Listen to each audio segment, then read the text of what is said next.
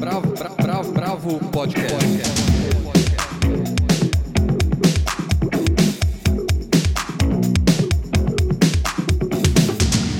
Olá, bem-vindos ao podcast da Bravo. Eu sou Guilherme Werneck. Estão hoje comigo Andrei Reina, Helena Bagnoli e Paula Carvalho. Hoje a gente vai falar do novo livro do Arthur Nestrovski, Tudo Tem a Ver, do Festival Internacional de Linguagens Eletrônicas, mais conhecido como FILE, do novo livro dos Secos e Molhados, escrito pelo jornalista Miguel de Almeida, e da série da Netflix Olhos que Condenam, da Ava DuVernay. Então vamos começar pelo Nestrovski. Ele mandou um áudio falando um pouco sobre o livro. Vamos ouvir. Esse livro começa com um ensaio que eu escrevi em inglês como trabalho de conclusão de curso no bacharelado em música na Universidade de York, na Inglaterra, em 1983. Em 86, eu mesmo traduzi para o português e ele foi publicado pela editora LPM, lá de Porto Alegre, minha cidade natal. É, me rendeu, um, na época, um prêmio Jabuti, uma categoria que nem existe mais, autor revelação. Desse texto muito antigo, então, a gente vem até coisas muito recentes, passando por um longo ensaio sobre a canção Águas de Março, de Tom Jobim, que foi publicado num livro chamado Três Canções de Tom Jobim, publicado pela editora Kozak Naif, que acabou, então estava indisponível, ou um outro uh, longo ensaio sobre o poeta romântico inglês Coleridge, publicado na antologia Arte Pensamento, organizada pelo Adalto Novaes para a Companhia das Letras em meados da década de 90. Enfim, são longos ensaios sobre música e sobre literatura que eu fui publicando uh, ao longo dos últimos 35 anos. Também uma seleção de textos curtos sobre música, sobre música popular brasileira e sobre literatura, e chegando à sessão que eu diria hoje é a mais próxima do meu coração, são os textos inéditos que eu escrevi especialmente para o livro no começo deste ano de 2019. São reflexões breves sobre as várias vidas que eu tive: vida de editor, vida de professor, vida de crítico, vida de músico, vida de orquestra e finalmente um comentário mais pessoal sobre a minha vida familiar, os meus antepassados e onde eu me vejo hoje. Eu fico muito agradecido que a editora Todavia tenha me dado a oportunidade e tenha querido fazer esta parceria, eh, publicando uma antologia tão generosa desses textos publicados ao longo de lá se vão três décadas e meia. Bom, Andrei, por que, que a gente tem que indicar o Tudo Tem a Ver do Nestrovsky? Esse livro reúne alguns dos principais textos do Arthur Nestrovsky desde 83 até hoje. Né? Ele é dividido em três partes. É, as duas primeiras de ensaios mais longos, o primeiro de música, outro de literatura, e a terceira parte de textos mais breves, em que a música e a literatura estão intercaladas mas na realidade os dois assuntos eles estão quase sempre em jogo, assim. É, por exemplo, no ensaio de maior fôlego do livro e que abre o volume, que é um, na verdade a pesquisa que ele fez é o trabalho de conclusão do curso dele de música na Inglaterra em 83, tipo um TCC dele, em que ele pesquisa o interesse do Claude Debussy na literatura do Edgar Allan Poe. Ele passou quase o resto da vida, o final da vida toda, o Debussy, querendo escrever uma adaptação de ópera baseada no, no Allan Poe, que nunca se realizou, mas estava sempre sondando as criações dele. Enfim, o, o livro ele, ele percorre vários assuntos. Ele fala do Beethoven, de Schumann, Chico Buarque, Tom Jobim, também, ou seja, também fala de música popular, né, da relação dele com Zé Miguel Wisnik, também fala de poesia inglesa, é, Henry James, ele passa por, por muitos assuntos, mas eu acho que o ensaio que eu mais gostei foi o último, que é o inédito, em que ele fala. Ele tem, tem um pouco. uma espécie de ser um currículo de luxo, assim, porque ele.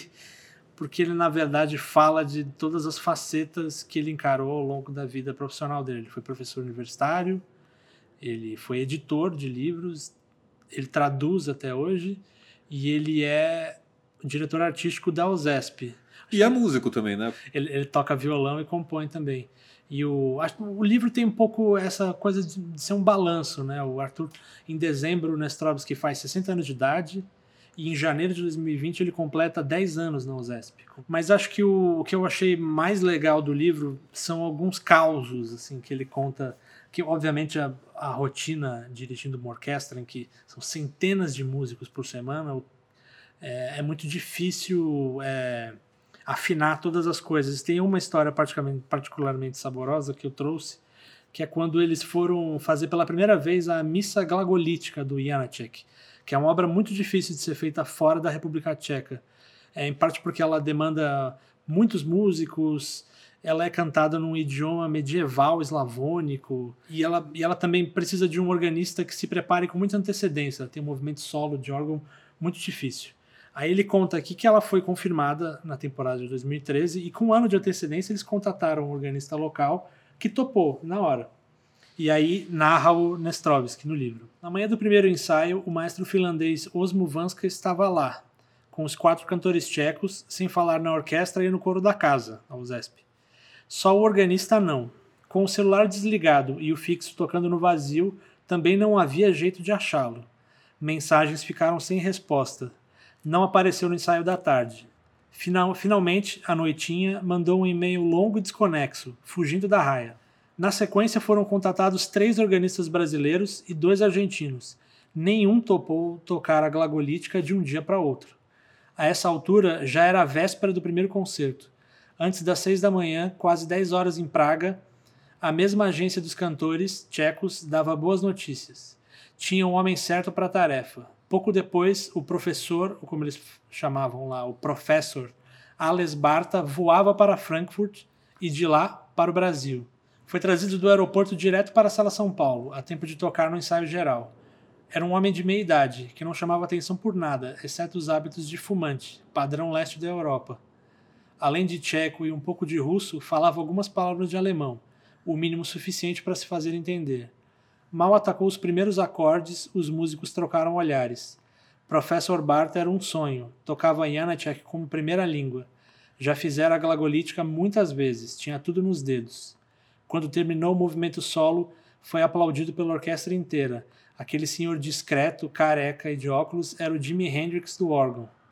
Sábado à tarde, depois do terceiro concerto, nem esperou os aplausos e foi levado ao aeroporto. No dia seguinte, fariam recital solo em Praga. Professor Bar tentou para a história da USESP, encarnando como poucos as virtudes de um músico. Virtuoso e consumado, naqueles dias praticava seu ofício dignamente e com afinco, sem exibir esforço, aparentemente sem um traço de vaidade.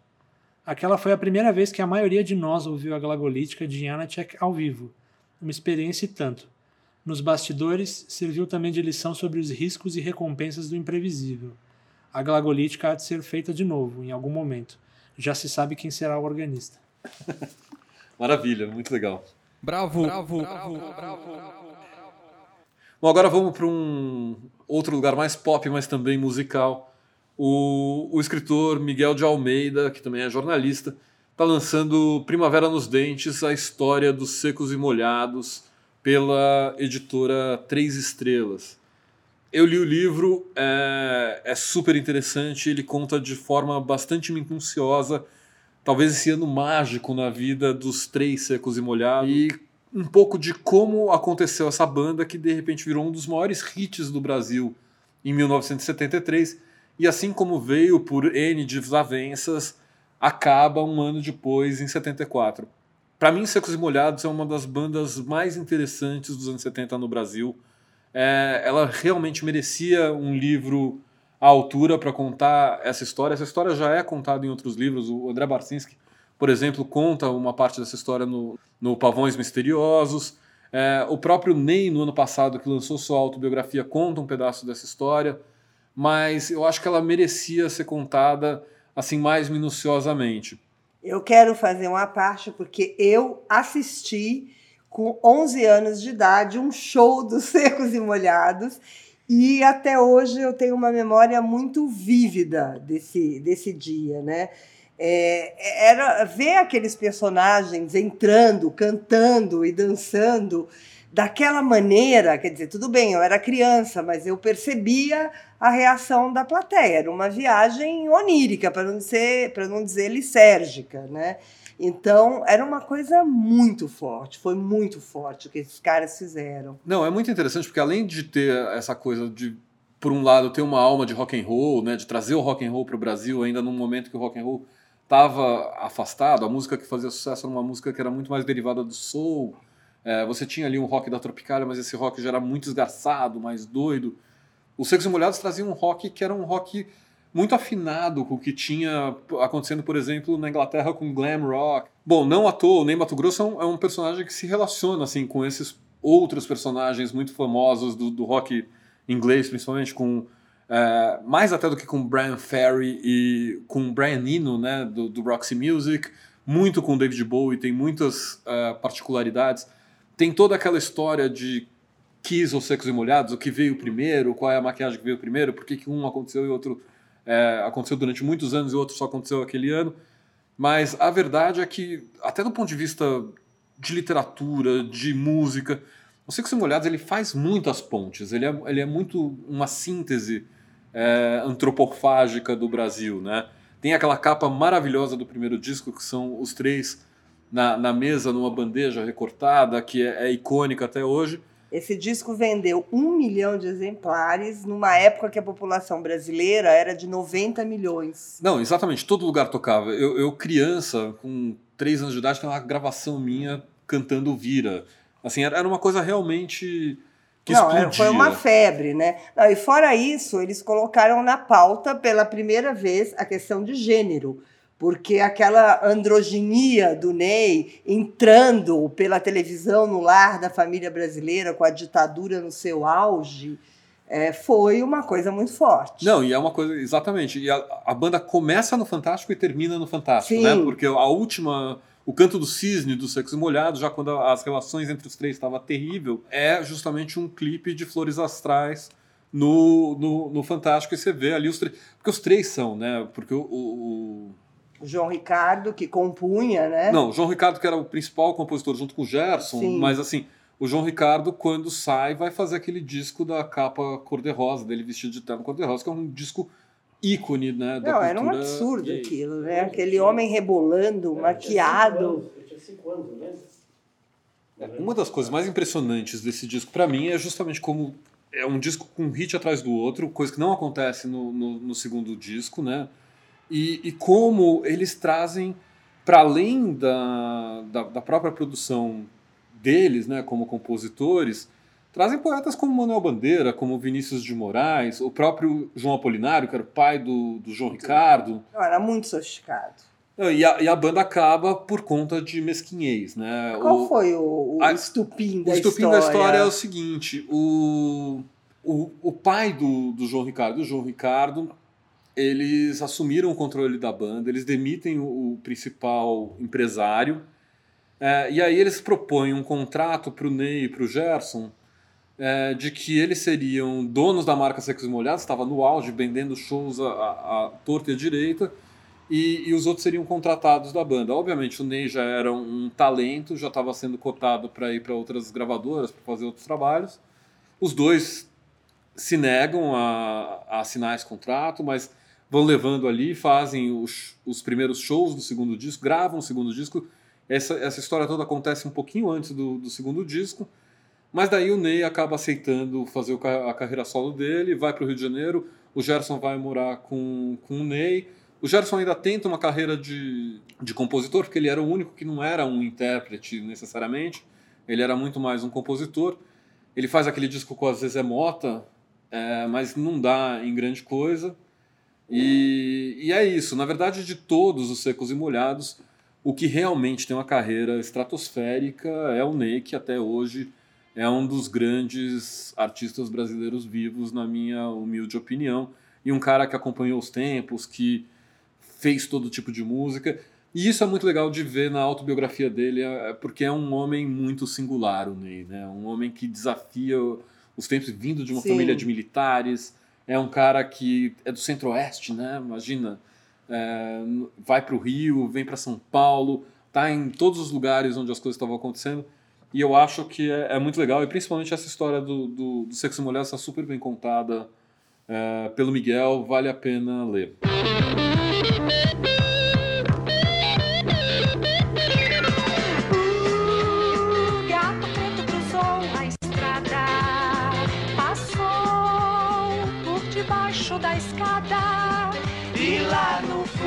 Azul, na noite da floresta, a lua iluminou.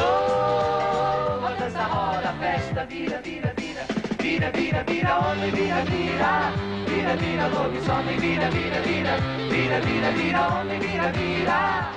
E vamos falar do File agora? Vamos falar do File. O File está celebrando seus 20 anos nessa edição de 2019 e sempre com a organização da Paula Pericinoto e do Ricardo Barreto. E esse ano a mostra reúne cerca de 250 trabalhos e tem participação de artistas do mundo inteiro. E todos reunidos pelo tema da inovação. Pasme, porque parece velho, mas o tema é inovação, mas os trabalhos são geniais. São trabalhos de expressão estética que trazem as principais tendências dos movimentos contemporâneos, usando sonoridade eletrônica, arte interativa e linguagem digital.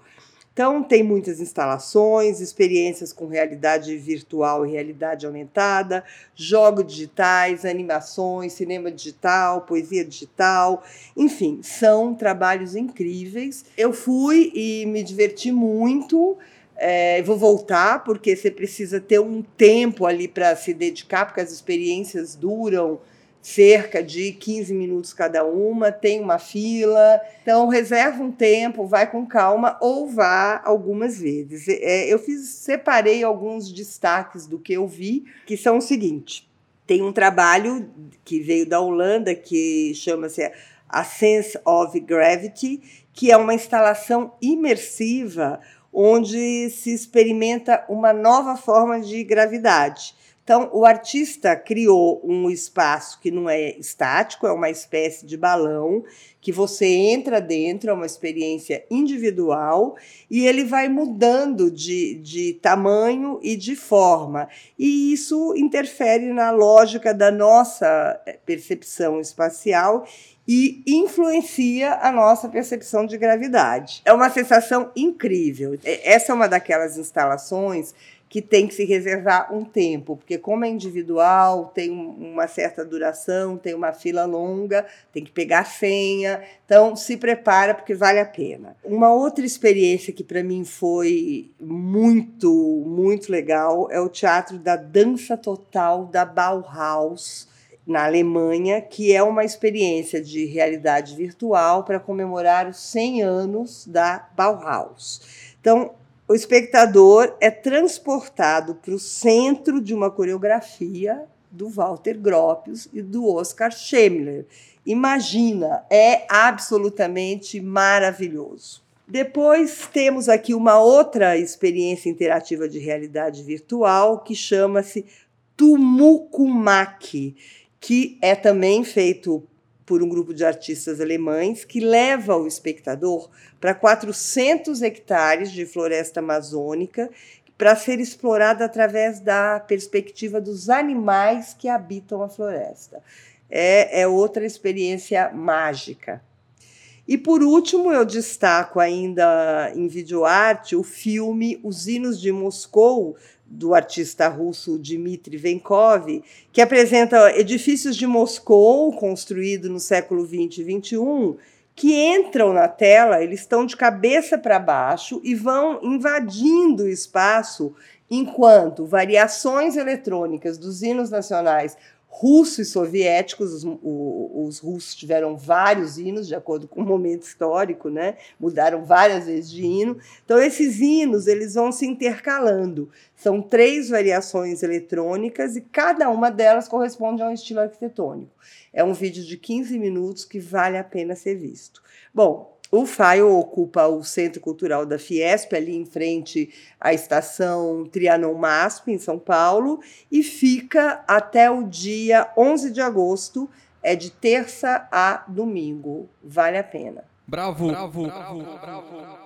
Bom, então agora vamos para um assunto pesado para terminar esse podcast, mas é absolutamente necessário assistir os quatro episódios de Olhos que Condenam, da Ava DuVernay, que está na Netflix.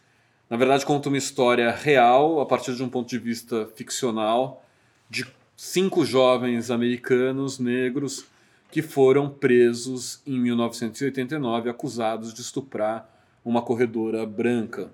É uma história de abuso sem fim, que você vê todo o sistema de justiça falhando, né, do começo ao fim.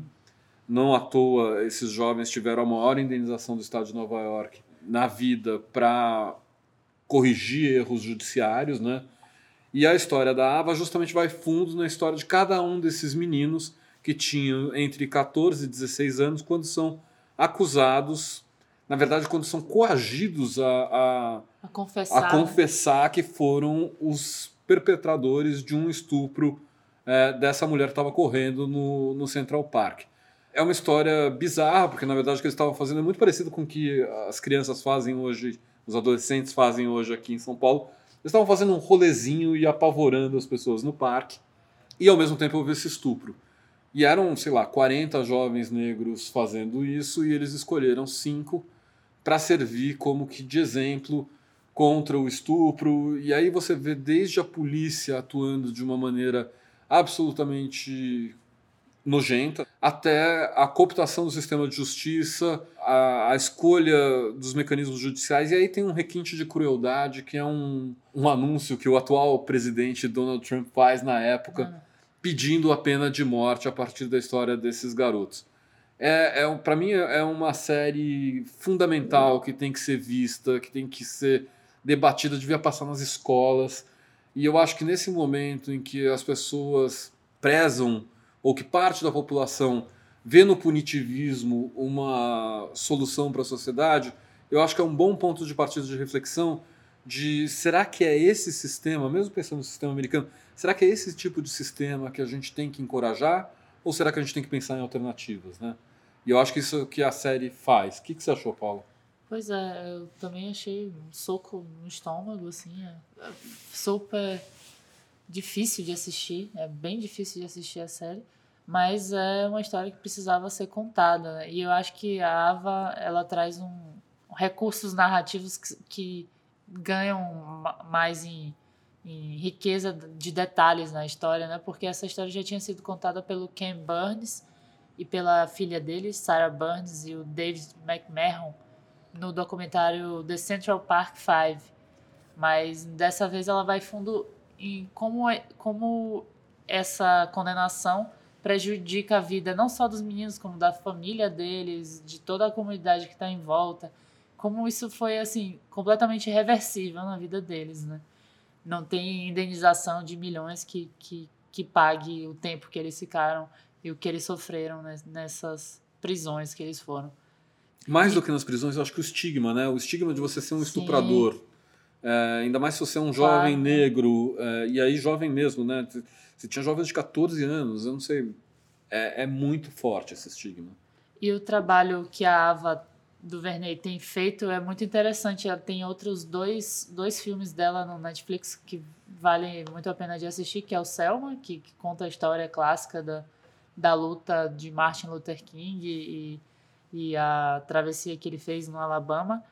E o te- 13 terceira emenda, que também é um documentário bem interessante sobre interessante e horrível sobre encarceramento em massa nos Estados Unidos e como ele está relacionado com o racismo e com a estrutura escravista do- país. É interessante como essa série é complementar ao documentário, né? Décima terceira emenda, porque no documentário ela tem um olhar mais para o sistema, né? Ela olha para o encarceramento em massa, o racismo estrutural, e nesse, nessa série é, ela mesma disse que queria se aprofundar nas histórias, né? Fico- ele- esses garotos se tornaram quase um slogan, né? O Central Park Five. E ela mostra, é, você tem ali cada episódio em profundidade como essas vidas foram massacradas, né? Por causa de uma de uma estupidez e no fim das contas de um racismo institucional, né? É, são vários erros. Né? E eu acho que ela é especialmente importante ser vista porque no Brasil a realidade não é diferente. O Brasil é, junto com os Estados Unidos, um dos maiores países que encarceram. A gente tem um índice absurdo de encarceramento por prisão provisória, ou seja, gente que nem está julgada, que está dentro das cadeias. E, e, assim, essa é uma realidade muito, muito triste. E a gente sabe que também aqui a juventude negra que está sendo encarcerada, principalmente os meninos. É, então, vale a pena ver, vale a pena pensar sobre isso. São, são longos os episódios, são episódios de uma hora e vinte cada um, ou seja, cada episódio é quase um filme e muito difíceis de assistir. Assim, é aquele, aquele, aquela série que você vai assistindo e vai ficando com raiva, É. entendeu? Você não consegue assistir ela impassível. Eu acho que nem que você tenha um desejo, uma sede de vingança, você vai conseguir assistir aquilo de maneira plácida, é, mas é super necessário. Indique pro seu, seu tio conservador. Exatamente. então tá bom, gente. É isso. Semana que vem tem mais. Bravo, bravo, bravo, bravo.